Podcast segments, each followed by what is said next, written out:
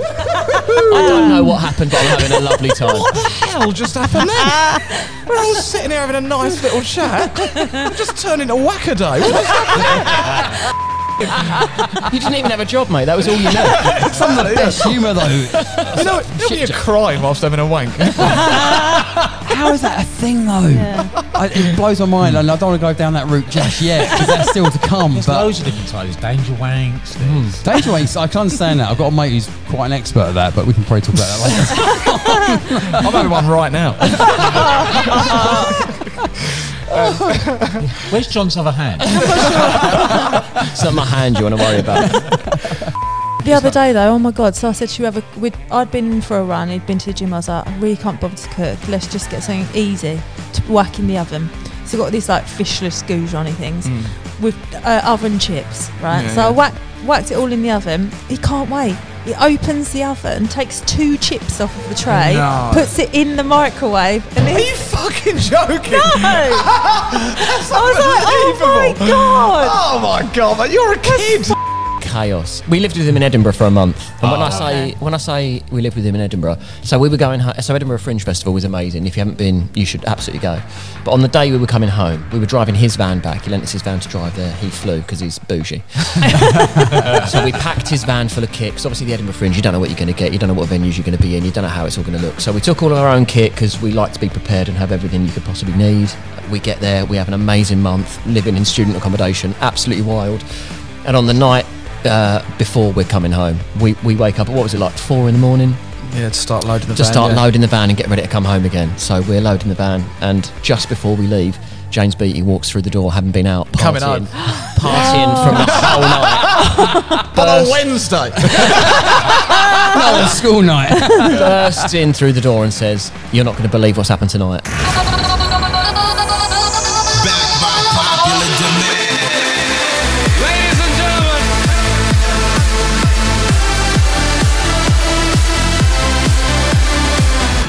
The ultimate podcast experience. I know you're gonna dig this. Tune in and listen to The Lee Hagger and guests Chew the Fat.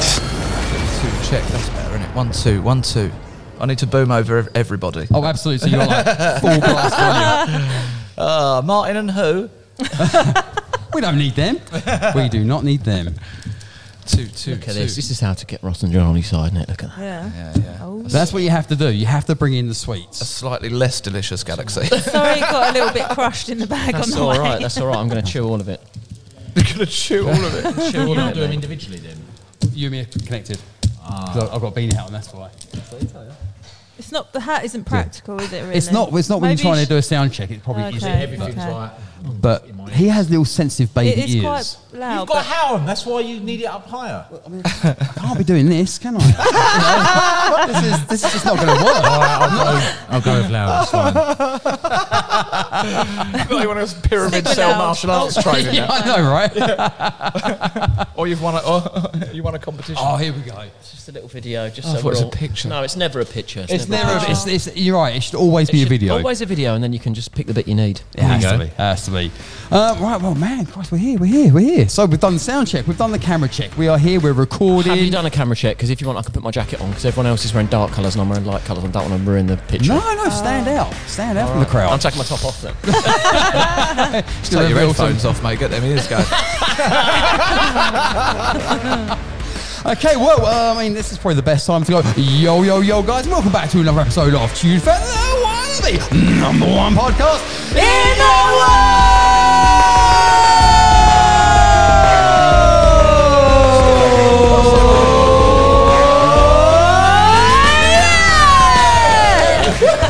I don't know what happened, but I'm having a lovely time. what the hell just happened then? We're all sitting here having a nice little chat. I'm just turned into Wacaday. What the We, we, we did figure that might throw you guys out. we were in the car, we were discussing, do we tell them about the intro and let them join in, or do we just like blow their It minds? was perfect. I felt like I was on a water slide. John, and, John and I locked eyes, and he had, he had no choice but to carry it to join in. He's like, all oh, I yeah, I'll do it. I'll do it. Sorry, I'll do it. That's all I need.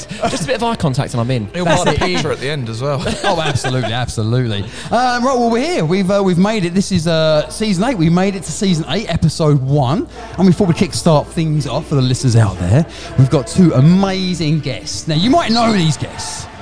They do a podcast, Organic Capers. You may know these guys. they brighten up your morning every weekend on Radio Essex. You may have seen these titans of comedy on tour around the country, making you laugh with their comedic genius. Ladies, gentlemen, kids and OAPs. We're here with Ross and John and Ross and John.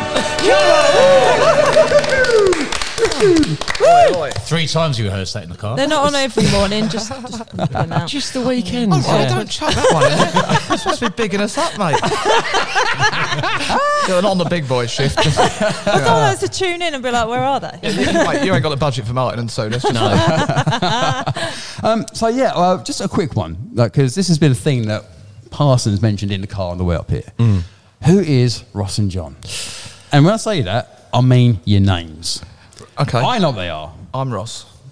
And I'm John. But, uh, but I think Ross McGrane and John Oakes is what you're looking for, right? Probably Yeah. what I should have gone with. Shouldn't Yeah, I? yeah, yeah. Yeah, so, yeah. And it has to be that way round, doesn't it? Yeah, well, I mean, it doesn't have to be, but that's the way it is, and that's the way it will stay. Why is it that way round? Uh, well, to be fair, the, way, the reason it's that way round is because I, when we first started doing radio, I, I, I my background was uh, I had a bit of radio in my background, so I was doing that for like, mate, but 2007, I think I started doing like little bits of online stuff, and then uh, I did that for a few years, and then when Funky Essex, the community station around here, like little 10 mile radius thing, launched. Uh, they asked me to come on and do drive time originally, you know, but it's all unpaid, and I had a job and I was doing comedy, and I was like, I couldn't do that, but I could probably do breakfast.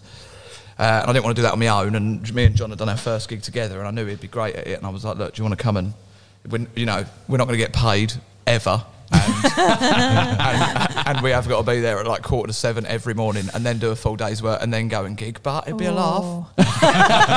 Um, so that was it, really. I, I- I don't. It just sort of became Ross and John because I was running the desk and, and putting the mic up You and talking first and stuff, and kind of like you know running that aspect of it. But I think something that we do quite well is that we. I do think it's it's it's a 50-50 thing, is it? It's not like most commercial stations where. You know, you've got like a lead, co- a lead host, and then a co-presenter. We always made an effort to make it like the, the, the pair of us, and Ross and John is like the brand. Yeah, it's a that team, yeah. Yeah. Like Ant and Dec. Yeah. He does undersell himself though, because Ross is actually very good on the radio. Like, he can do all of the sound tech and everything like very, very well. Oh really? But he just leaves you to do it. Well, no, he does. All, when we're in the studio, he does all the actual work. okay. Um, But although we like to pretend otherwise. Oh, Yeah, so, so- you are my Parsons. Yes, that's what you are. Yeah, you're the guy that will smash things up, maybe. Well- and, or That's Oh, no, not, no, no, no, That's no, I'm not the one true. that'll break stuff. Ross is the one that'll break you're the one in the know. But, but when he does, as Parsons did, uh, I am the one who will fix things. Right, So, got it. like, yeah, when things go wrong, I've always got a fix for it. Yeah, true. Yeah. For the listeners, I smashed the ring light Yeah, We've been we here. started. What? Ten minutes. Ten Honestly. minutes. He's trashing equipment already. nightmare. At least one pound twenty's worth of damage that as well. that 190 still has to be earned. Um, I heard a rumor. The reason, uh, and I could be completely wrong here, but the whole Ross and John's that you didn't want to do it, John and Ross. Are you going to say Jonathan Ross? yeah. I heard that. Is that is that It true? just doesn't roll off the tongue quite so well, does Yeah. it? John and No, it Ross doesn't. is, is not. Hmm. it weren't anything to do with that at all. No, yeah, it just it, it just genuinely. He just likes his name first. yeah. yeah, it's just you know you put the money first, don't you? that's exactly that's exactly what you have to do. Every, everyone's called John for fuck's sake. I mean, a bit of originality. there. Unbelievable. Sorry, can you swear on this? I should have said. Oh, no, Oh, oh, absolutely. This Say show whatever is the fuck you com- want. No, Oh, f- he's got no filter. There is Oh, great. there's no Good. filter. It's completely uncensored. You can say whatever the fuck you like. great. It's all good. It's all good. Um, I had the temptation there to say something really horrendous, but just know Oh, that please I didn't. say it, no, please. Go with your instincts. Go with your instincts. Honestly. Tell us again what your favourite band was growing up. What's your favourite? For the listener, I can't repeat that conversation. That might be the one thing I will have to censor. There you go. Amazing. Um, right, so yeah, so uh, want to get into your background first before we get into the actual bollocks of it all, mm-hmm. because we are going to talk a load of shit. That's, Nice. that's inevitable. It's coming. But I thought, you know, just for the listener, and like we. With the special guest, we like to treat you like royalty for at least 27 minutes. we like to do that. We'd like to give it a go. Um, so, one of the things that I've always thought about a comedian. Now, I used to think I was funny as a kid. Mm. Used mm. to try and make my mates laugh. They probably just laughed because they felt sorry for me, but I thought I was funny. I was a mm. funny fucker. And then as I got older, I realised, I, no, it's not me. I, I'm not funny. I'm, I'm a moron, but I'm not funny. Yeah, silly and funny. Yeah, exactly. Yeah, yeah. yeah And it's, it's yeah, it's cute. It's adorable from afar. but as a comedian, how when did you guys work out that you know what, maybe I've actually got the knack to, to do this as a stand up? Mm. How do you, how do you work that out? When did you realise that? Well, we actually did our first gig together, didn't we? Yeah. Both of your first gigs. Mm. Yeah, yeah, yeah, yeah. We both like John. We, I, I, my dad was in the industry, like the comedy industry, as a promoter. It, like this is way back before stand-up comedy was the rock and roll that it is now. You know, it was like there was only one TV program. It was late at night, and um, yeah. So he was. I, I got brought up around like alternative stand-up comedy. Um, what I watched the Lee Evans Lee Evans' first video live at Her Majesty's when I was like seven or eight, and was just like obsessed. You know, the physicality of him and that, like just the idea of this guy on his own, just being hilarious, all these people laughing at him. Um, so I, I always like I, I, I wanted to be a stand-up comedian the minute I saw him, which is obviously quite rare, gen, generally speaking. But I think where we've both John comes from more of an improv and acting background, I'd say. Um, but I think where we cross over is is that, like you say, like you, you, you consider yourself a funny bloke around your mates and stuff like that, which most of us are, and I think that that probably got us through school life. You Yeah. know, not being hard. I'm in the same boat, same boat. Yeah, for the benefit of the tape, I'm five foot eight, which is, which is bang on average for a male in the UK. Um, yeah, so I think like I, I kind of, uh, I suppose my story's a little bit different to most because I was brought up around stand-up comedy, so I was always the class clown, but I just had this kind of like, whenever I'd tell a story about something that had happened, it would kind of come out in like the rhythm of what a comedy routine Yeah. is, and a lot of comedy is just about the rhythm of a joke, you know. Yeah. Like you can tell where the laugh's supposed to be because of the where the pause is and things like that. Um, so yeah, that, that's my, that's my from my perspective. But you you you were doing like acting bits and then found improv quite young, didn't you? Yeah, so uh, um, I, I do quite a lot of improv even today, um, but yeah, I'd never really thought about doing solo stuff because improv, obviously, you're part of a team, and you know, a lot of the improv I've done was like whose line is it anyway style. Yeah. Um, and I really enjoyed getting laughs, and I was always you know, a similar sort of thing, like quite funny, and use that to get myself out of trouble. And uh, and then we sort of found each other, and Ross said one day in this very pub, we're in the Alex in Yeah, it Southend. was, yeah. You said to me, "Oh, I'd quite like to give stand up a go." It was the other way round. That's not true. No, I swear on my, on, on my on my kid, it was the other way round. I'm sure. Wow, I mean that's bold. That's Yeah. bold. Do you know what I mean?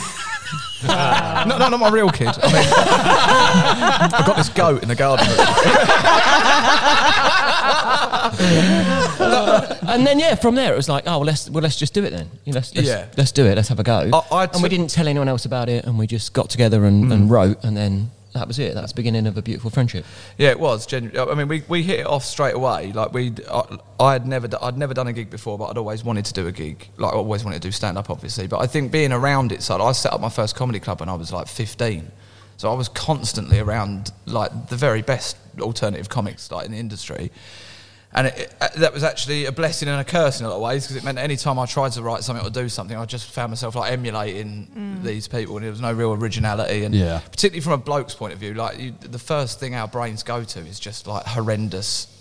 You know, the first bit of material I ever wrote when I was like 16, 17 was just all about having a shit and a wank because that's all I'd done. you know what I mean? you didn't even have a job, mate. That was all you knew. Some of the best humour though. You know, you know when you're crying whilst having a wank. Um, didn't, didn't one of the guys on our show, a Yeah, didn't cry wank. say a Cry cry wank, wank. Yeah, that's a thing. How is that a thing though? Yeah. I, it blows my mind, and I don't want to go down that route just yet because that's still to come. There's but loads of different types. There's danger wanks. Hmm. There's danger wanks, I can understand that. I've got a mate who's quite an expert at that, but we can probably talk about that later. I'm having one right now. Where's John's other hand? It's not my hand you want to worry about. So I did a. There's a, a, a, a guy called Lee Terrell who um, John now runs Laughter Academy with, and when that was first set up, it was Lee that set that up um, back in Christ must be 2009, 2010, something like that. something like that, yeah. And um, we did. Uh, I think it was the second. I'd never done any improv before, and you know that's harrowing because it's like there's no script. You're going out there with nothing with people, and it was like that. It- it's it's a great experience, and it's actually once you you understand it, if you've got a bit about you and, and, and confidence, and you just trust your feet and just Yeah. say the thing that comes out. Nine times out of ten, you'll be safe. But um, we did like our first showcase, and then we did a like a sort of corporate style thing uh, in Southend, and that was where I met you. Uh, Lee brought John in as an experienced player to kind of carry us, basically. Nothing's changed.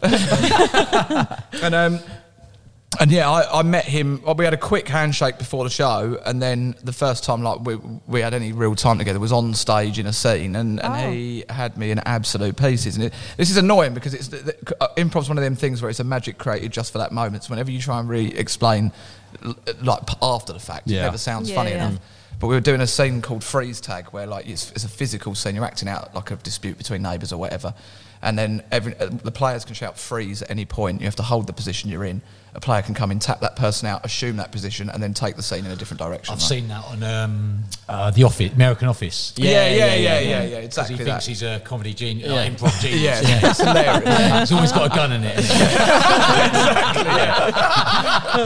so that, that's a great joke because in improv, like having a gun Oh. is like the end of a scene. So you just don't do things like that. It's like, there's layers to that joke that they've done. Uh, but yeah, it was. Uh, I can't remember how, but we end like I, I was in a position where I'm on the floor, sort of in full like crouch, like bow position, here, but with someone else doing the same. And then John's tagged them out and like looked at me and gone, "In it shit being a seed, right?" and it was so far out of left field that I just it. lost it. Mate. I absolutely lost it. I was like, "Me and you are going to get on all right." Um, But yeah, the way I remember it was we had. I, I used to be a DJ as well. Like I used to do clubs and parties and things, and I was working at a roller rink for a while. And I'll give you the short version. But I was there for a couple of years, and, and then they just decided one week that they weren't going to have a DJ anymore and just play it all off the system. So being self-employed, that was like all my work gone immediately. Um, went to a pretty shitty place and was like, oh, well, you know what am I going to do now? And uh, I, my missus showed me the the secret, you know, the law of attraction thing. Yeah. And I'll tell you what, like, I'm the most cynical piece of shit in the whole world, right? No. And she's, she's, showing, she's showing me this thing. And what, what it is, if you don't know it's the law of attraction, right? The secret is the commercial American way of telling you what that is. But it's effectively, you know, you, you, you attract what you put out there, right? And I'm, bearing in mind, I'm full blown atheist, science, you know, real shit, you know, Yeah, I don't believe in absolutely. all that stuff. Absolutely. Um, but I thought, you know, I watched it sort of like, "Ah, what a load of bollocks, right? But I'm sitting there depressed, and I'm just like, look, the worst it can do just by trying like, a couple of these things is to, it, it will make me f- feel more positive, more and more happy as a result. So I just all I wanted to do was be a comedian. So I made a point of creating this vision board with all stuff about like just specifically comedy, like the Live at the Apollo logo, the Foster's Comedy Award, and all, all these things, and made like a little mantra that I was doing in the mornings when I got up. And two weeks into that, we come down here had a drink, talking to John, and I'm almost certain you said to me, "I really want to give stand-up comedy a go." And I was like, "That's a sign. It's meant to be, It's a law of attraction." so I'm, we're pissed, right? I've picked up the phone and I, I've No. run. Cheers. You rang your wife. I rang, oh no, I rang, I rang a guy called Matt Brown, right, who is a top promoter, top comedian. He's been on live at Apollo Mock the Week, stuff like that, right? yeah, But- what you don't realise is like he, he's Matt Brown is like an old school legend. Yeah, absolute legend. Yeah. Yeah. and he, but he runs like one of the most prestigious like new material nights in, in London. Like it's like you just can't get on it. Like Yeah. it- it's. I did it. La- I emceed it last week, and Josh Widdicombe and Nick Helmer on it. Uh, Matt did his first gig, uh, or one of his first gigs there with Mac- McIntyre and Frank Skinner. It's like it's where the Oh, top wow. level Wow. goes. It's, Cool. like- Yeah. it's unbelievable. Yeah. So you, That's you, so awesome. you Yeah, can't get your first gig there because you don't book shit, right? So I've rung him up pissed on a Wednesday night. Matt, hello, mate. Me and my mate want to give comedy a go. Can you book us a gig in three months? He's like, yeah, no problem, Smash. I'll put you in like 18th of March 2013. Woke up the next day with a hangover and severe anxiety.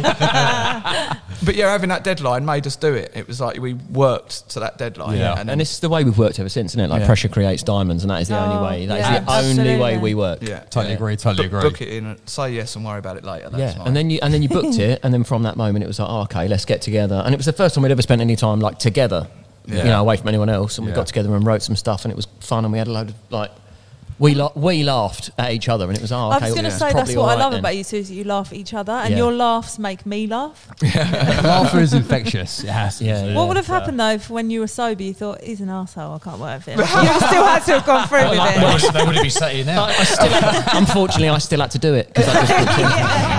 It's time to level up. If you want to be part of the show, then join the Chew the Fat Community WhatsApp group. Simply text 07561 299 829 and join in the fun. Share and discuss your stories. Interact with other fans and be part of the family. Just text 07561 299 829. Your time is here. Your time is now. So you, you both said twice about when you write. So talk us through like you're together. uh, I'm assuming at one of your houses. Talk me through the scene of how you would write. What's your format? Or is Um, there not a format to That, it? the difficulty wing is, it. yeah, there is no Is format. the telly on? Is the radio on? Are you? No, generally we we uh, get together, have a couple of drinks, and Talk shit. Yeah, talk shit for a while until we stumble across an idea, and then flesh out those ideas, and then they, you know, we get a pad out and just n- note stuff down for a bit. Yeah. and then. Yeah, come back to it, revisit it. If it's still funny, then build and build and build and build. That's and where build. we're going wrong because Oh, no. we've done it a few times where Hagger will come round to my house. Oh no. We'll get on the beers. Go We'll for yeah, it. we're going to spitball. We're going to get stuff sorted for the pod. We're going to get organised. Mm. like Come- if we're having a drink, it'll Oh, probably thought be you funny. meant. I thought you meant for you to like you go around his house and talk about being a duo comedians. I was thinking, no, no, oh, no, no. I mean, try and get we Not yet. We're going to get loads. We're going to get Working loads towards of, it. Yeah, Working we're going to get. towards we're Hold on, gonna let me get get loads Brown of on the ideas. Yeah, we're going to come These up. two guys. you know that new sound you were looking for? Yeah, the old phone out. It's so true. and then Hagger goes too far. It Goes too far. Everyone goes quiet. I'm just making a mug of myself. No, you know. we, we get pissed, we have a laugh, and then the next day we'll chat and we'll be like, we didn't speak about the podcast once. We didn't get a damn thing done. We didn't get a damn Do you know thing what? done. I think that is the, the beauty of well, why I love comedy so much. It's like you that the way we wrote for that first gig. I I have never written like that since because that was like we've got to, I've got to come up with this from scratch. And with the- when you think writing, you think literally writing. So it's like you know I, we we kind of both went away. Come up with some ideas, and then we'd meet up and sort of flesh those out, like John Yeah, said, flesh those ideas other. out, and, uh, give each other notes or whatever else. But like until you've gone up there and done it and just felt what it feels like on a stage, it's like it's in, you know some people can still open a book and write, but that's just not how I work anymore, yeah. and I'm, uh, it's pretty much not it's not how John works either. And like whenever we like for example when we wrote Going Out with Ross and John, which was like a, a theatre sketch show that we wrote, you know that is the mo- the most fun I had was writing that show because we would just sit round John's and like have a beer and just sit there and like just come up with these stupid ideas and like most of it would be crap but we would just sit there and just laugh Yeah. all day you know Yeah. Have you ever had a disagreement like over a bit where you've, you've discussed it, one finds it funny, everyone doesn't? It does happen occasionally, but I think the beauty of particularly what we do is if ever any, if either of us say, "I'm not sure about this thing," and then we have a big discussion about it, it's because both of us want the show to be the best it can be. And if it's Yeah. like, "I haven't got confidence in that bit being the best it can be," then that's gone. Yeah. Right. That's Yeah. gone, isn't it? And you've just Absolutely. you, Both need to be on board, didn't Yeah, yeah, and yeah. we play to each other's strengths, you know. I think like if when we were writing Going Out with Ross and John, John is a brilliant sketch writer and, and was with uh, an incredible sketch troupe that went to Edinburgh for a couple of years and done really well down there. So like that's not my wheelhouse, you know. I'm a gag guy, so Yeah, like yeah. I, when we're writing, the sc- I can find niche references that no one, y- y- Mm. no one else would get. And that's that's a great punchline, but John would be like, "Yeah, I don't think that works in the context of a sketch." Mm. Yeah, And too I- niche sometimes. And yeah. I, you know, I trust him with that. It's like, all right, well, you know, you know what you're doing, so let's just do that. So Yeah, if we do improv, and he's like, we're going to do these games, I'll be like, oh, we're not doing that one, are we? And he'd be like, no, it needs it for the rhythm and everything else. Yep. And I just trust his judgment Yeah. Because that's what he's, you know, that he's bet way better at that than what I am. You know. yeah, yeah, absolutely. And, um, And I think sort of from improv as well, we both like it's always about making the other person look amazing, Yeah. and particularly with what we do. You know, I, um, my job on stage is to be amazing for Ross, and his job's to be amazing for me, and like to support each other through that. Yeah. You, yeah, you can't go wrong. If I'm saying everything he does is brilliant, then as an audience, you're like, oh, okay, it must be great. It must be good. wherever yeah, I know that he wouldn't put me in a position that would not lift me up up Yeah. there. So Yeah, if he's yeah, come definitely. up with something I'm not happy with it, I just trust that he knows what he's doing, and, Yeah. it al- and it's always all right. You know. Have you had many flops? Like, have you said a joke and everyone's like, Fucking hmm? yeah, I had like, have you had loads, loads? mate. have you had get, like whole gigs like that, or is it just moments? No, in the beginning, loads of Yeah. the gigs like that. You know, you, you, the, the problem is with stand up, it like that. You know, it's cliche to say it, but you, you there's no shortcuts. You've got to go out and tread the boards and, and get stage time. And the problem with that is, is that you can get loads of stage time when you start out with open mic gigs, but like literally ninety percent of them are crap, and I mean, Yeah. Mm. crap. Like, you know, they're not set up like we're at the Alex now, which is my new material na- night they're not anything like this. You know, there's no. It's like a live pub with people in there drinking, just a mic in the corner, and it's like mm. off you go. But it's it's important to do that stuff. Like it's just saying your stuff under pressure. Yeah. Then you get to a point where you've done enough reasonably good gigs to know which jokes work and which don't. Yeah, yeah. And then it makes bombing uh, more palatable because, you know. I, you, you sort would- of know why you've bombed as opposed to It's a learning process. Yeah. yeah. And I- also, quite a few of them when we came last week to see Little Smash Comedy, they were like, "Okay, that one didn't go down well. We'll cross that one yeah, off." And then it's funny, isn't Yeah, it? exactly. Yeah, I, I Yeah. know, I know. You know, I had a tough gig. Like, I don't. I'm very fortunate now. I do it full time. You know, I only play good gigs now. You know, it's like it'll cost money, so I'm the gigs that I'm getting booked for. it's the same shit, you know. Ego much? But like because they're nice gigs, because they set up well and you Yeah. got good compares or whatever on. It's like you know, you, it's down to you to to fuck it. But I know, you know, I know the material works. And nine, you know, the, the, a bad gig for me now is just where I've got to work a little bit harder Yeah. for it. You know, and, You got to drive further. and that's still yeah. well, I just I just don't do that. I just say no. And uh, like the good ideas are under the shit ideas, uh, Yeah. Right. You know, so generally, uh, you know, particularly when you're starting out, you just got to do like the best you can. Yeah. Mm. And like you were saying, you know, because you you sort of had such an eye on comedy before you even started. You would do a joke and be like, "Oh, that's that's not good enough yet. Like, I could be so much better than this," but you don't know how to do it yet. So Yeah. you've just got to you just got to practice.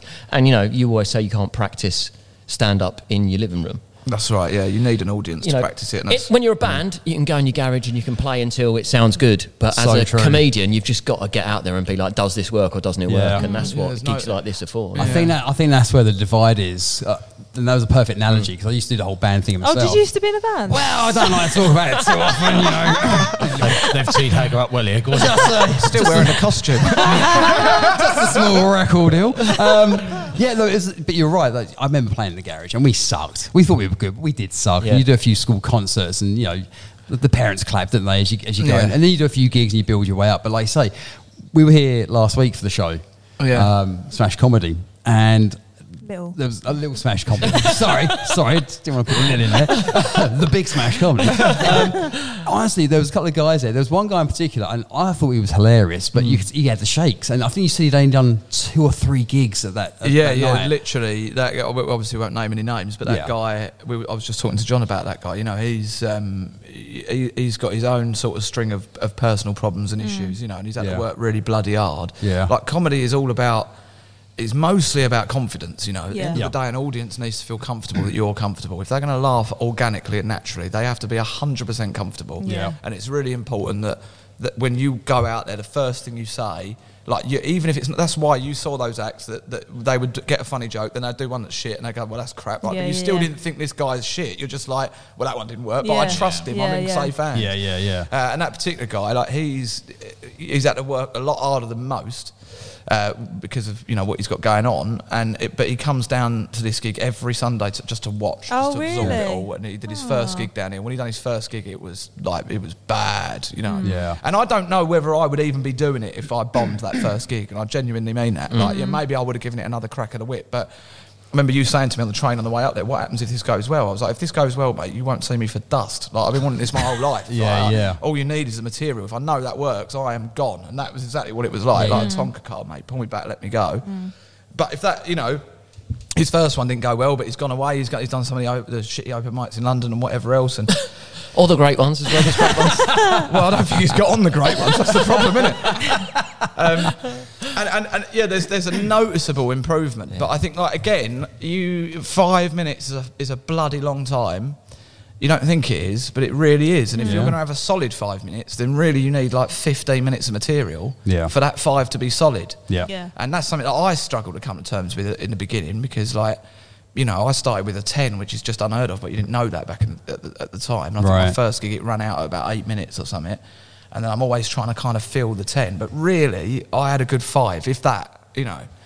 And people would say that to me. It's like, yo, you know, you've got you've got a good f- four or five in there. And I'd be like, That's "Taking a hurtful, piss isn't it? in It's here." hurtful to hear. Worked bloody hard on that. but it's, it's it's so true, you know, Yeah. because a comedy is like it's, it's an art form like everything else. But the mm. difference between comedy is and, and other art forms is that it feels it, good comics will make it look and feel unrehearsed. So therefore, it doesn't really get the respect it deserves. You know, mm. those jokes are so dialed in because I'm con- like, I'm thinking about it all the time. Like Yeah. when I MC this gig, this gig only exists because no one would book me. You know. Yeah. I was down. going to say you have to have like because you also MC in between Hmm. all the acts. You've got more than any of the others, really, haven't you? You've Well- got like ten minutes in between, is it? Something like that, yeah. Yeah. like whatever it needs, really. But that that's uh, from having a background of, em- of running gigs. I knew how important mm. the role of an MC Yeah. was. I knew if I could get that that nailed in, then I would I'd find it easier to get booked and make money out of comedy mm. effectively. And uh, I said it was Matt Brown's advice when I first started. He was like, "Look, you know, you've got a head up, a leg up from uh, any other act because you know how to run a gig. You've been running a gig for ten years. So just set up an open mic like in a pub near you, and then force yourself to MC it. Yeah. Especially when you don't want to do it, just keep Yeah. forcing yourself to do that. Yeah, put the legwork in. Yeah. Because when we had James Beattie, he said that people kept coming up to him going, "You're so funny. You should be a comedian." And he's like, well, weirdly enough, we, we did see James Beattie in Braintree uh, for actually that's where I met you. Yeah, that's yeah. where I met you, dude. Um, and we saw him. That was the first time I've seen him perform. "That was And he was- tiny, wasn't it? That little. Oh uh, my God. that- What it was was like, like? the smallest bar in it the world. It was, James, it was Ross McGrane. So Ross McGrane. It was a James Beattie gig, right? Was that 88 Club gig? So what it does that mean then? To So you? uh, James, we love James Beattie. He is the king of Braintree. Yeah. Very close Yeah. friend. yeah.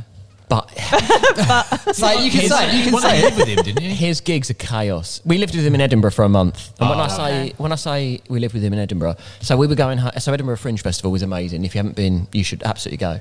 But on the day we were coming home, we were driving his van back. He lent us his van to drive there. He flew because he's bougie. so we packed his van full of kit. 'cause obviously, the Edinburgh Fringe, you don't know what you're going to get. You don't know what venues you're going to be in. You don't know how it's all going to look. So we took all of our own kit because we like to be prepared and have everything you could possibly need. We get there, we have an amazing month living in student accommodation, absolutely wild. And on the night uh, before we're coming home, we, we wake up at what was it like four in the morning? Yeah, to start loading the to van, start yeah. loading the van and get ready to come home again. So we're loading the van, and just before we leave, James Beattie walks through the door, having been out partying, Coming home. partying from the whole night. But on Wednesday. No, school night. bursts in through the door and says, "You're not going to believe what's happened tonight," and then tells us a story that I would love to be able to tell. Yeah, on a not happening. podcast, but I cannot. I honestly, it's so it's Tell so us after. it's so hideously offensive to everybody involved. Um, but it was amazing, and James Beattie is a legend. Um, but yeah, all of his gigs. Well, he, he he books some incredible gigs, but the ones like the new ones, he's not quite sure about yet.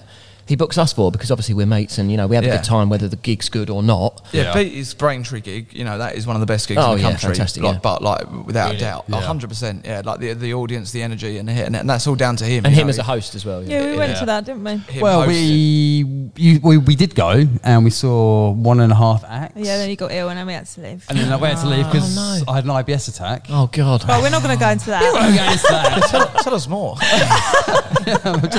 James Beattie, I, I know you will be listening at some point. I am sorry, Steve. I'm sorry. But no, he, yeah, I mean, he, he, know, he knows how to run a gig, but like John said, he, he is also a businessman, you know. So it's like if a venue's like, oh, you know, I want to do comedy, I've got a bit of a budget, he'll just go, all right, yeah, let's do it and work it out later, you know. And it, mm. even if the pub might not be just quite right for it, you know. Mm. So, Yeah. so we've got some great stories of Every- doing yeah. chaotic gigs for James Beattie. And they're always the most fun. Always the most And you guys must get like people coming to see you as well. So obviously he's getting more of an audience when he ha- when he ha- when you Yeah, guys are Sometimes we get a few people yeah, in we're but pretty lucky nowadays that we do get yeah, a few. you've got yeah. quite a following of like Yeah. regular people. haven't Yeah, you? we do all right. Yeah. Which is I'm not so including weird. myself in that. Oh, Well, we've, we've become new fans. We've become new fans. groupie, Cara. that's really cool. Which, by the way, can we just uh, just sidetrack for one second? Can we just give Cara a round of applause for holding her shit together? Thank you. Thanks, mate. I'm like crying inside. Cara, I hate to take the break with you, mate, but we are scum. you have seen their true colours. Don't put all your eggs in this basket. She, she mentioned you guys to me about a year ago, and she it goes was like, about two years Oh, it was ago. two years ago now. Yeah. Really? Oh, I was like, these guys are so funny. You'll love them. Listen to Radio Essex. Oh, She goes, you can talk shit just like they can. yeah. yeah. Thanks for the compliment. Brilliant. Wa- Was he wearing a beanie before or after that?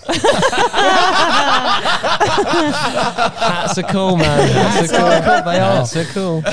But yeah, no, James Beattie's a legend, and, and I actually met him through through my, my fourth ever gig was a James Beattie gig, and that was like.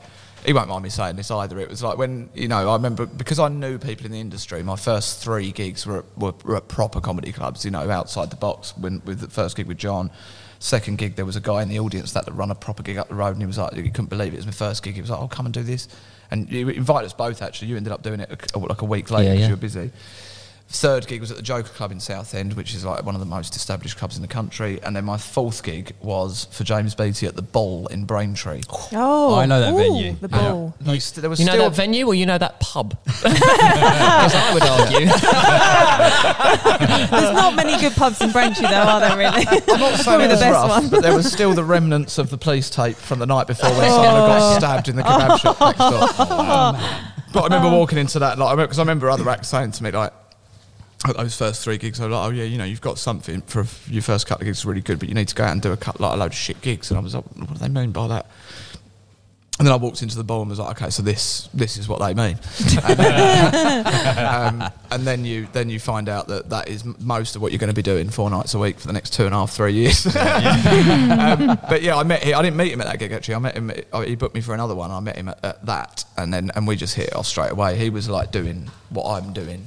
North Essex, you know, and we just we had a lot of loads in common, and he's just such a a ball of positive energy. That yeah, guy, he you know. Yeah, he's do, you know, do you know how we met him? How'd you meet him? I know him through my work. Yeah, what Would you do doing? outreach work? or something? the uh, the listeners have heard this a million times, but basically he stores thousands of fancy dress outfits. Yes, he does. So when Yeah, you yeah, yeah. referred to him as a businessman a minute ago, uh, he's got a little side business, and basically he's done fuck all with it. he's paying lots of money. He's now flown off to Thailand, as I'm sure you know. yeah. Yeah, yeah. And like, I mean, he's Still a bit not sorted. He's no, still he's still there. He's He's still still there. paying for it. He's still paying me hundreds of pounds to store this Are you storing his fancy dress gear? he doesn't know. He doesn't know what most Hey, of it is. listen, look, he's going for a difficult time at the moment. I think you should waive the money. Yeah, this is our, this is our brother you're talking about. Obviously, I don't know him as We well got as you, you Beattie. do. Don't worry about it. So it costs nothing to live in Thailand, right? It's like Yeah. 50p a day. Well, that's what I was about to say. Like, he's the kind of character because I love BT. Yeah. I mean, I don't like I said, I don't know him as well as you do, but I get the impression he's got on that plane to Thailand and hasn't organised anything. Just like turned where he's staying, Absolutely not. what he's doing. Like, yeah, You're spoke- lucky if he's got a case. yeah. he'll land on his feet somehow. He's one of those guys. Of course he isn't will. Yeah, yeah. I got a voice note from him last week, I think it was. I love it. I'm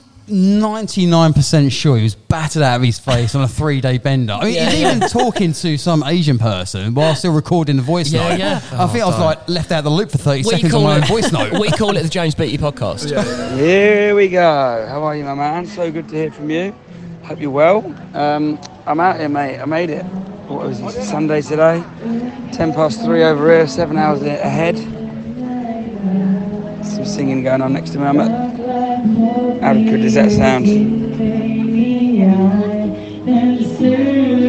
Oh, couple of lad, couple of lads singing in the street with a microphone and a loud enough speaker. Oh, fake Balenciaga t-shirts. I'm at Chatuchak Market, mate. Biggest market, one of the biggest markets in Asia. Weekend only. So good, mate. So much to see, so much to do. Everything from football shirts to dried mango to art. The art sections always really cool. Is have a pa- portrait drawn for 20 quid and the artists are amazing. Bubble bath bombs, there you go. One second it's bubble bath bombs. Next person selling furniture. Winner of the German Iconic Design Awards 2010. Someone's making pillows. It's just got everything, mate. It's mental. My voice, man. It's the air conditioning and the pollution and the drinking and the going out. Bless you. Uh, COVID. Um, Jesus. Some people cover their hands when they sneeze in the UK, but uh, not over here. Oh, a couple of bloggers. A couple of bloggers. Ah, yeah. Brought me podcast equipment, so I should be podcasting really. Um, but should be starting a podcast, shouldn't I? Should be getting you on there, mate. I'd love to chat to you when I When get he back. sends you a voice note, it's the James Oh, Beattie that's the podcast. I love him. him. I love him. And I don't listen to any voice notes from anyone else. I haven't got time for you going, hey, mate, it's me. I just want to talk to you about, oh, sorry. Oh, I'm just crossing the road. Oh, excuse me. Oh, sorry. Oh, Do you John, John, I mean? John. I John. We- fucking love John. We were doing so well, John. He just it. done that. I'm with him as well, mate. Honestly, you fucking just put it in a text, bullet points. Yes! No, no, I'm not having Because. I wouldn't mind if it was succinct, you know what I mean? But it would be like he's got a voice note with a point, right? That that point takes him eight minutes to get to, right? And, and all the rest in between is like, I don't need to know this shit. That's you know? exactly the same as him. And- and- Seven he, minutes he left it me one the other the other day, day. right? And he was, I won't say what, you're at work, but basically he encountered a dog right, for about two minutes mm. of the noise note. I'm having to wait for him to finish sorting out the dog before he comes back to the oh, voice Sorting note out the and carries on talking to me. Yeah, there's a dog attacking him. Oh, But he just carried on. So I'm like, so I'm so they're listening to him going, that's right, get down now, go on down. I just didn't want to die, and I thought if I'm going to die, and these are my last moments. Be there with me. Be there with me. there's waffle, and then there's literally leaving the voice note altogether, but still recording it, basically. If I had died, I just want you to know, you- at least you'd have heard my last words. yeah. I think my Help. storage is probably needs to be clear the amount of shit Yeah, you it probably send does. It probably does. It probably Yeah, I, does. I've, had- I, did- I told Peter in the end. I was just like, mate, look, I do love listening to your voice notes, but if you want, if you're expecting a response from me, you've got to put it in text. Yeah, yeah, yeah, yeah, yeah. Because yeah. like, I'm not going to go through eight minutes of that and then go back through it to remember the bits that I'm supposed to be responding to. Do you know what I Remembering, mean? yeah. Send Like, me a like, I've got text. to make fucking notes. Notes, yeah. pen out, pen out, notepad, right. He always, Hag always, um, his argument is that it's easier, quicker, and it and it is for the person sending it. Yeah, but the not for person the person receiving, receiving it, no, it. it could be I'm- 24 hours. I'm a until busy ready. man. I'm a busy man, and Oh, it is yeah. convenient. I'll do them when I genuinely need to do, like when I can't type. Like if I'm driving and I need to send a quick message, like Yeah. I'll be there in a minute or whatever, I'll quickly bang a voice note in, but it will be like a minute and a half tops. Yeah. You know? Yeah. I get a few of those occasionally. and I know, I know when you're driving because the amount of abuse that the rest of the road gets. Not a very quite driving. Quite an so- ag- aggressive driver. There's one thing I wanted to jump into real quick before, again, because I really want to get into the bollocks of everything and like start ripping up a little bit. Um, but we've got to do this part first. So you guys are on radio, and it was thrown my way. "Ah, Hago, you should go for radio. And then that's when Cara put me onto you two He talks a load of shit, right? yeah, Yeah. that's, that's what it is. It is just like talking. I'm not saying that's what you do, but no, they That's a do. pretty good description, to be fair. Yeah. I heard them have a 15 minute argument uh, just the other day how to cut a sandwich. Yeah, that is true. And I was getting angry with other people's opinions. and we, can, we can jump on, we've got a whole food segment coming up. Because, you know, I What think was you sa- what, I from, loved your- it. from the guy's show? Yeah. Sandwich? Yeah. Yeah. Ah, okay. So okay, so just to break it down, so if I've got Yeah. a piece of bread, right, and I butter that bread, Oh, I can't and then I put some ham, you need to listen to and I it put again. some ham in that bread, Yeah. and then I get another slice of bread, I butter that bread, I put that on top of that. What have I got? Sandwich. Sandwich, right? And if I cut it corner to corner, what have I now got?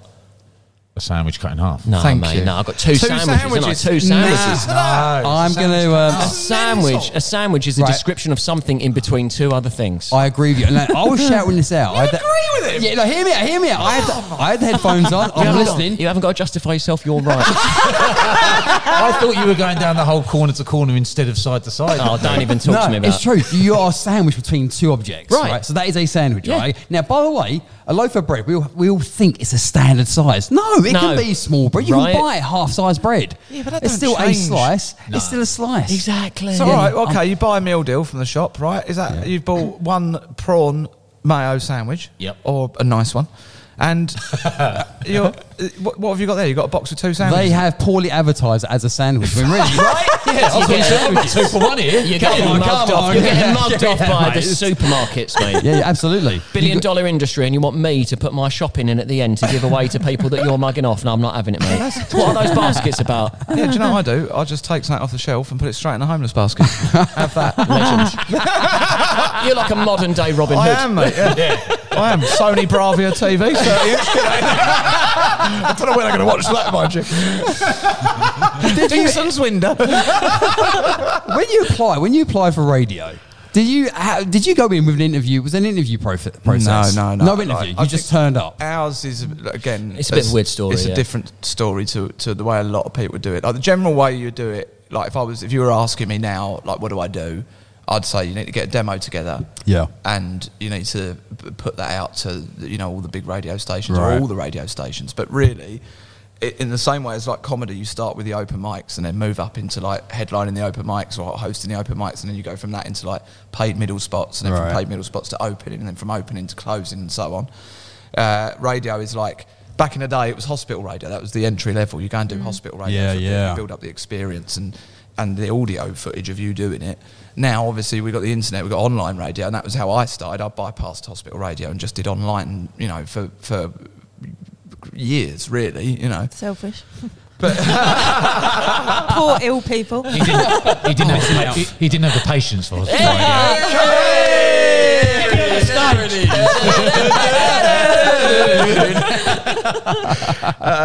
Yeah. Up next, living in a box. It's layered. It's layered. I like it. so yeah, I'd, I'd done that. I, I'd never really demoed. I did. I did like, I, because I weren't interested. I weren't. Like, I was interested in radio, but I wanted. I wanted to be a comedian. Yeah. So the first like online radio show I got was because I wanted to do like a comedy radio show. I just wanted to do like a basically the show we've got now. But like uh, you know, worse obviously because I'm brand new. Um, and I did that with a mate called Darren Lieber, and, and we did that for like a couple of years, and, and it it it was popular as popular as it could be on that online thing. So I knew like I had something. And then that company that I was working for moved into Yellow Media, which was like a company that made radio adverts and stuff. And, and, and part of the online station I was at was education for kids that are like on the brink of expulsion, re-engagement programs they're called. So they'd come through pupil referral units, and then we would teach them English, maths, and science, and you know stop stabbing people. But with this carrot that we dangle was the, the radio studios, you know. Yeah, yeah. And that was how I met Chris Brooks, who is the program controller at Radio Essex and also the drive time presenter, right? Right.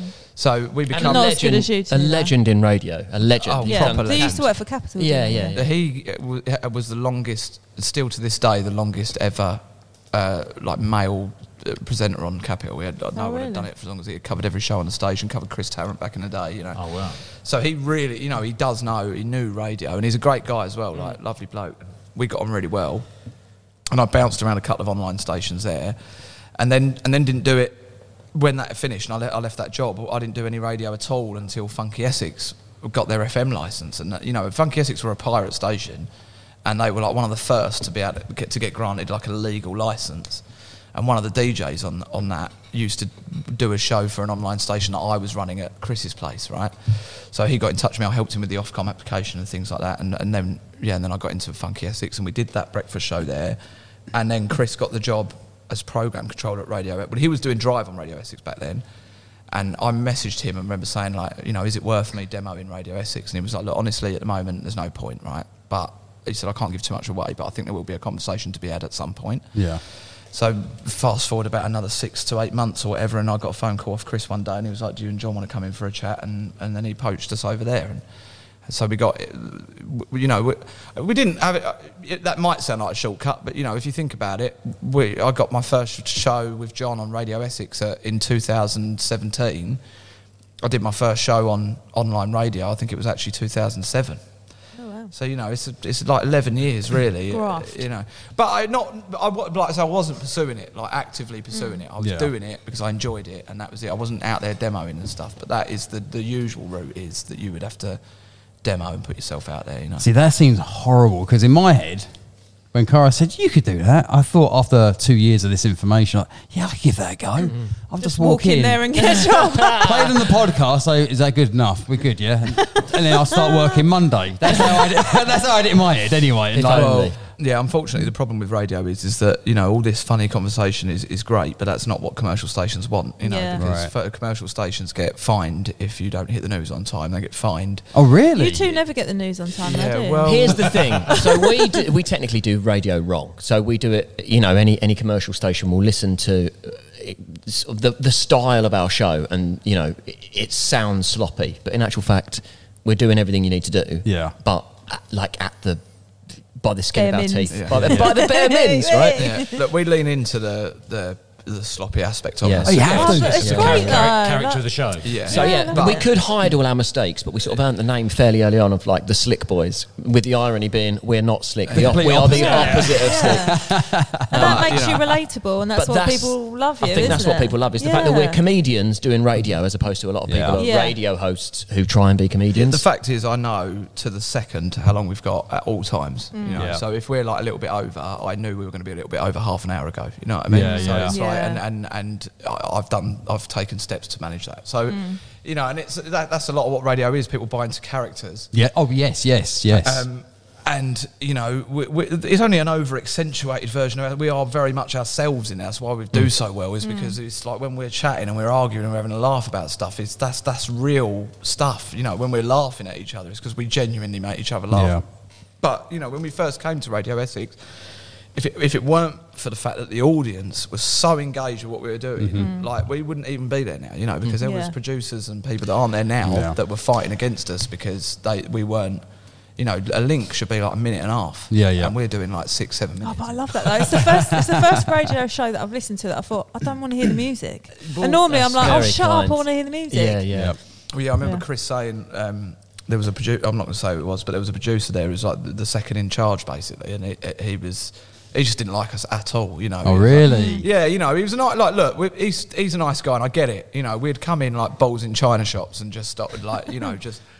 You know, knobbing around and you know playing songs we shouldn't play, and That's the best way, though. That's the best well, way. it is, but It not is. not to him. He's like, Oh, you know, these are the guidelines, and he's one of these people that are like, you know, this is the textbook, this is how it's Yeah. supposed to be, and he and he was right, Yeah. right? Yeah. But the different, the, the problem that he had is that by the time we had got like Saturday afternoons, which I think was the the first like live show we got, we were getting more texts than breakfast. Yeah. Yeah. So like, even though he was like moaning about it and complaining, like Chris was like, "Well, look, you know, you got to give the people what they want." It's like mm. at the moment, the audience love what they're doing, and like, don't get me wrong. Like when we first got offered weekend breakfast, which was like the first prime time show that we got offered, he didn't offer it to both of us. He gave it to me. Oh really? Yeah.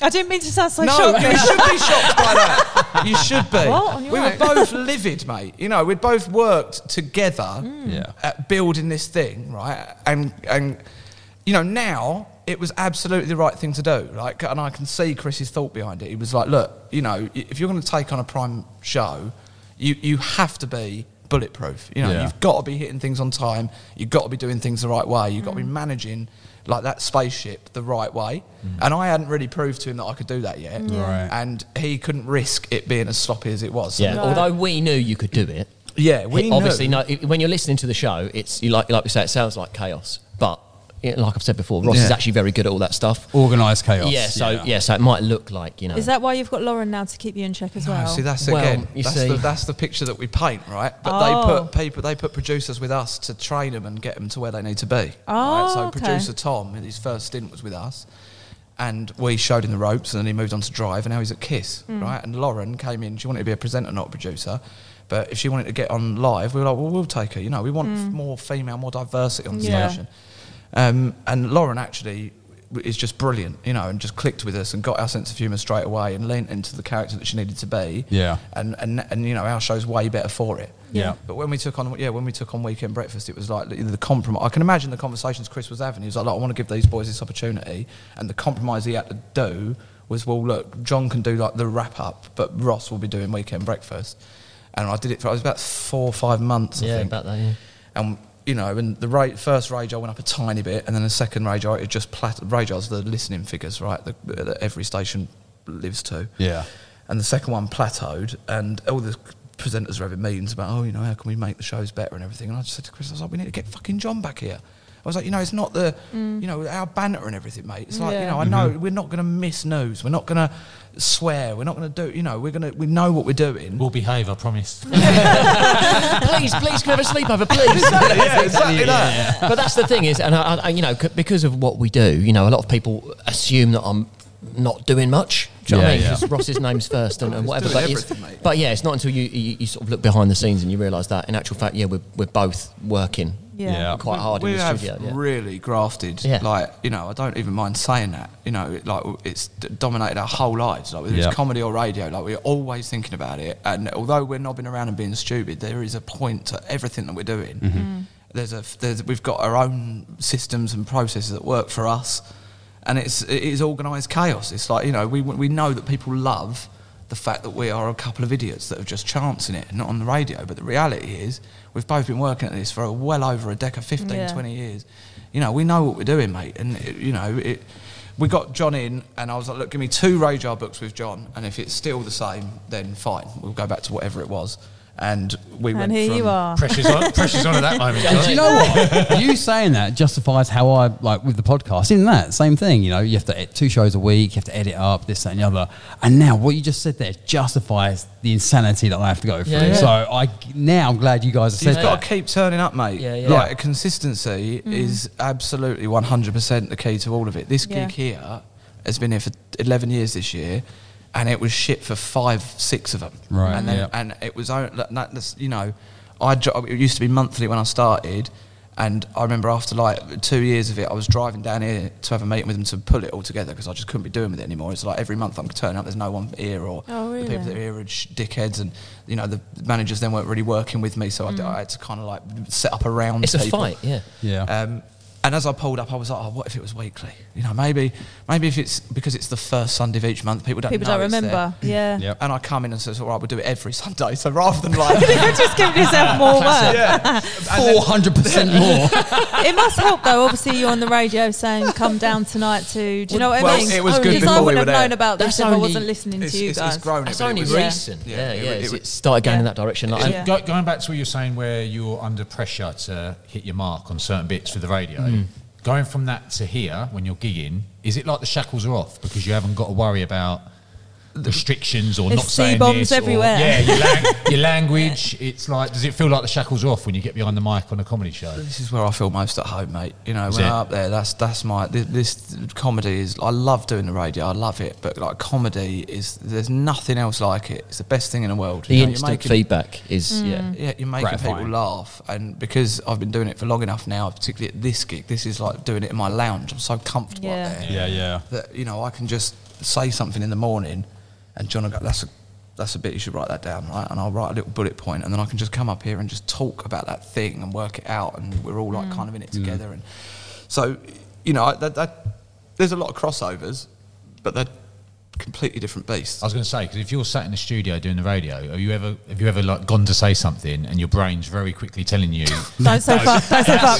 yeah, exactly, yeah, like that, yeah, like that. Every That's, day. that's not for now. That's for Sunday night And when the- we're Every other link, The mate. beauty of it is, the beauty of it is that tightrope as well of like knowing like what you i- i- exactly as much as you can say, and certain things that is like, yeah, maybe that's not for now, maybe that's for another time, or, or, or doing a joke and being like, oh, there's something in that. And I think again, that's what we do quite well together. Is you know, Ross will say something funny off the cuff. You know, this happened to me on the way driving around to yours, and it's like that's a joke, but you don't know what it is yet, and maybe Yeah. it's a radio Yeah. joke, or maybe it's a you know. It it will evolve into Decide a 20 minute stand up suitable set. for. Yeah, what audience. Exactly, yeah, and how's the best way to tell it? And yeah, again, like having those, having the, the different outlets that we've got, I think is really valuable for that. Yeah, definitely. Yeah, yeah, and I think you know it's um, like the, like with radio as well. It, it- like innuendo sells. It- It's like yeah. you know, it's There's quite a lot of that, isn't there? or Even in the mornings as well on Yeah, Radio Essex. that's all It's you, great. That's yeah. what you want. Yeah. You know, you yeah. want you want people to feel like. and then John goes, "Okay, shut up, shut up, shut up." And that's another thing is like, It's like raining you in. we've very much got you know our, our i- i- extended characters. So hmm. Ross will do and say more or less whatever he wants, and I will apologise for everything he says that he can't say. and, that's, and that's and that's why we get away with it. You know, when we get booked hmm. for gigs and various different bits and pieces, you know, we'll specify yes, we'll come and do this gig, but it's got to be. You know, there's got to be two mics. There's got to be this. There's got to be that. Yeah. You know, and all that sort of stuff. And if we turn up and there isn't that stuff, Ross will say, "We said this. It isn't there. You know, I'm not happy." And I'll be like, "Great." He'll wander off, and then I will have that conversation with those people. Like, okay, like a good cop bad cop scenario. let's, know. let's, let's sort these things out. We did say they needed to be a But particular that's way. that is important And- in, and in, in business and, and absolutely, what we do. Absolutely, you know, yeah. having like you know, you need someone like me who is going to tell it exactly Oh, yeah. how it is and, Yeah. and have those difficult conversations with people, and also, you know, ironing out contracts and deals and the fees and things like that. yeah, because that's not my bag at all. Um, and John, you know, is the the softener where like when I turn up to an event and it's like you know, like for example, a big outdoor event and and they've booked us and they've got like you know another radio station running the stage and then they've got like one mic when there's two of us and, and they just think that's okay and it's like well mm. actually no it's not because we when it's shit and it will be shit because it's going to be eggy we're passing the mic around and stuff Yeah, yeah. people aren't going to think oh well those you." sound techs didn't know what they're doing they're going to think Ross and John were crap they're going to think Ross and John were crap Yeah, yeah. Yeah. and, it, and, and that is im- it's Protects the important. brand, yeah. You know, it's important for us. So, whereas that, that would give me the up, and then I would react immediately and go and tell you exactly how I think.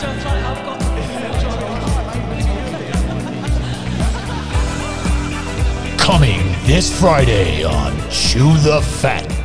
I, I, I love a bit of take that, mate. Who's your Who's your boy, Robbie or uh, Gary Barlow? Oh, Oh, hold on a minute. What's happening yeah, here? now. What's It's Robbie, happened isn't here? hate Robbie. No. Gary. Gary. Gary Barlow. She's a I didn't mean to purist. shout that. He's a purist. Fucking boring. he's not boring. He's the backbone of Take That. Is that Well, not I just don't know. I can't find it anymore. But I think it's just been taken. Gary off the Barlow's market. a red wine in a tapas bar. Yeah, Do you know what I mean? yeah, yeah. Whereas Robbie Williams, well, There's a, Yeah, the I- old Robbie would be carnage. wouldn't Back alley being sick. Yeah, that's why I love him. Absolute boy. Probably done a fat line of Chang before he came. Up. Well, I can't act. I'm vegan, but I could. There was a time I would. vegan as well. I'm vegan as well, absolutely. And then I, 20 seconds. because I am. A similar story actually. and he wouldn't eat if I didn't cook for him. oh, I see what's up. I'm fucking starving. Please. Uh, if um, I hit someone with my car, but I didn't mean to, I've had a Accident. Yes. Um, it's not the southern uh, part of the world. Northern it's the, hemisphere. Yes. you got uh, easy ones. Something I'm going to do to her in her sleep. Ejaculate. wow. yes. Well done.